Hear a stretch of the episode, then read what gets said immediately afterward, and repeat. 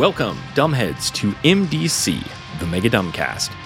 In this series, we're examining every single goddamn page of Alien Hunger, a quick start adventure for Vampire the Masquerade, to determine what is the dumbest thing on that page. Every episode is one page, every episode is short.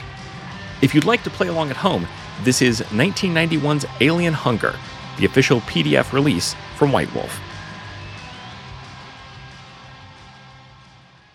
Tonight we're discussing page 27 of Alien Hunger. This page begins chapter 3, colon, on the offensive, or as I prefer to think of it, chapter 3, colon, the hunt for Science Jaguar. Let's recap.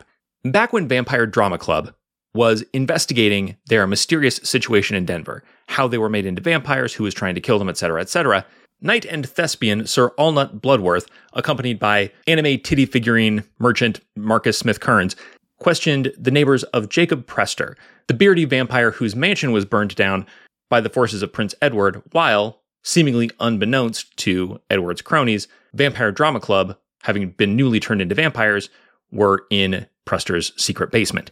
Prester's neighbors didn't know much, but one thing they did know is that while Prester had very little contact with the outside world, there was one frequent visitor to the house a blond man who drove a Jaguar, and that Jaguar had a vanity plate that read Science.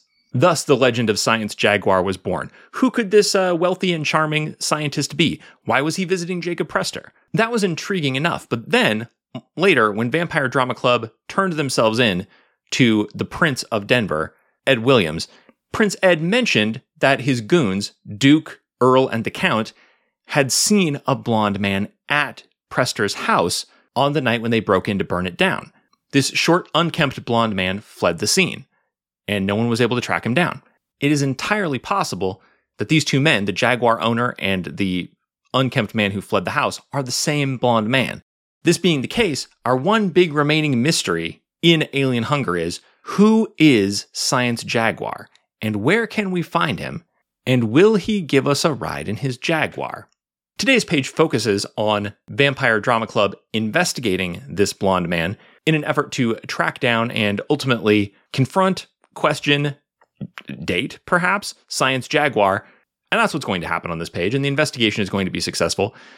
But the dumbest thing in this page that I want to address before we get to that is just like last page, the whole adventure kind of ends if the player characters decide to leave the city of Gothpunk Denver, which is absolutely the most reasonable thing for them to do at that point in the plot.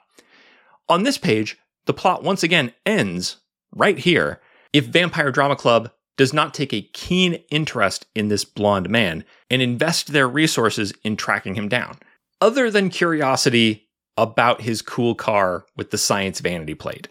There is, as far as I can tell, no good reason for the player characters to care at all about tracking down this blonde man. I mean, idle curiosity, sure. We've heard this guy mentioned, we don't know who he was. Hmm, that's kind of interesting. If we had all the time in the world if we were completely at our leisure to just look into whatever odds and ends interest us here in our first nights among the undead in Denver, then sure, you, you might ask where this blonde guy went. But that's not the situation.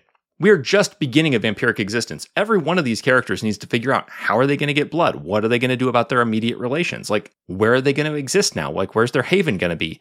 Um, they're just meeting all of the vampires in Denver who, while no longer trying to kill them because they've made peace with Prince Ed, these vampires are potentially hostile to them. All these vampires have to choose a side. Are they going to be indies or are they going to join the prince's court? Those are the two big vampire factions locally, so there's going to be friends and enemies made regardless of what they do. While all of this is going on, it is implausible to me that Vampire Drama Club at Vampire Drama Club meeting is going to say, well, the first thing we got to do is figure out why there was a blonde man in that house.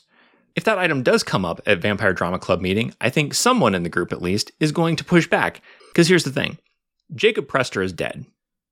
There's no information to get from him. There's no revenge necessary here. Why did he embrace us? Well, apparently because he was trying to rebel against the prince. I mean, that's what the prince said. So he was making vampires to uh, help him out, presumably.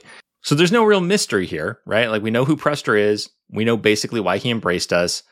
We don't know exactly why it was us, but it, you know, it makes sense because we're just, you know, we're a bunch of people with potentially useful skills who are all kind of in the same friend group, live in the same area. He's already dead, so there's no need to go kill him about anything. He's dead, so he can't be questioned. Why do we care about Prester? That seems kind of settled, seems done. And if there's no reason for us to care about Prester, there is absolutely no reason for us to care about this mysterious blonde individual. Remember, the story here is when Duke, Earl, and the Count came to Prester's house to like break in and, and kill Prester, they spotted and were spotted by this unkempt blonde man who ran away. It's hard to overstate how unmysterious this is. Let me just throw out some ideas for, for how this could have happened. Prester might have had some manner of a human roommate. He could have had some kind of human servant, like a ghoul, or just an employee he paid to do things for him during the day. He could have previously embraced another batch of vampires, and one of them was this blonde guy. And when he saw trouble coming, he ran off. The blonde guy could have been a, victim who Prester brought to the house to feed on, who knew this was a bad situation at this beardy stranger's house and decided to make a break for it when he saw other people coming to the location. This could be a person who was embraced or was meant to be embraced in the same batch with Vampire Drama Club, but maybe had woken up earlier, maybe had been kept in another location, so they woke up as a vampire upstairs, whereas Vampire Drama Club woke up in the secret basement. And so the blonde vampire was able to run when Duke Earl and the Count showed up. I guess what I'm trying to say is fundamentally, if you go to a stranger's house and you see a blonde person leave it, you would not devote your life to the mystery of who that blonde was.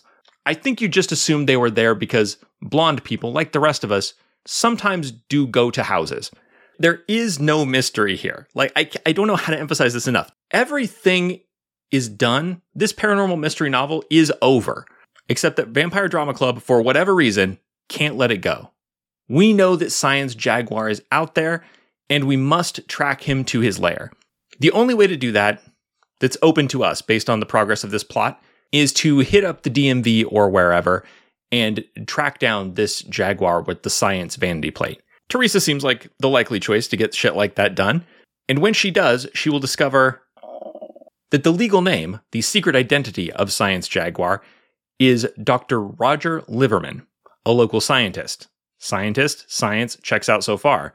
This gives Vampire Drama Club all the information they need to do some further research into Dr. Liverman and at last plumb the secrets of Science Jaguar, which they are highly interested in for reasons uh, that I, I don't think the text provides. So it's the dumbest thing on this page. However, while there's no good plot reason for the player characters to be so invested in Science Jaguar, I, as a reader looking for things to care about in this bland ass book, I am highly invested, hypocritically invested, one might say, in what the fuck is going on with Science Jaguar. So join me next time as we find out on MDC, the Mega Dumbcast. This has been Mega Dumbcast. New episodes drop every day except for Sundays, when all the previous week's episodes drop in one big megasode on the patrons only RSS feed. If you'd like to get access to that feed and support the show, go to patreon.com slash megadumbcast. Social media was never healthy and is now dying, so if you want to contact me, you can email me. I am megadumbcast at gmail.com. This season's theme song is Suck City by Black Math, whose work you can find at freemusicarchive.org slash music slash black underscore math. Dumbheads, I will catch you next time.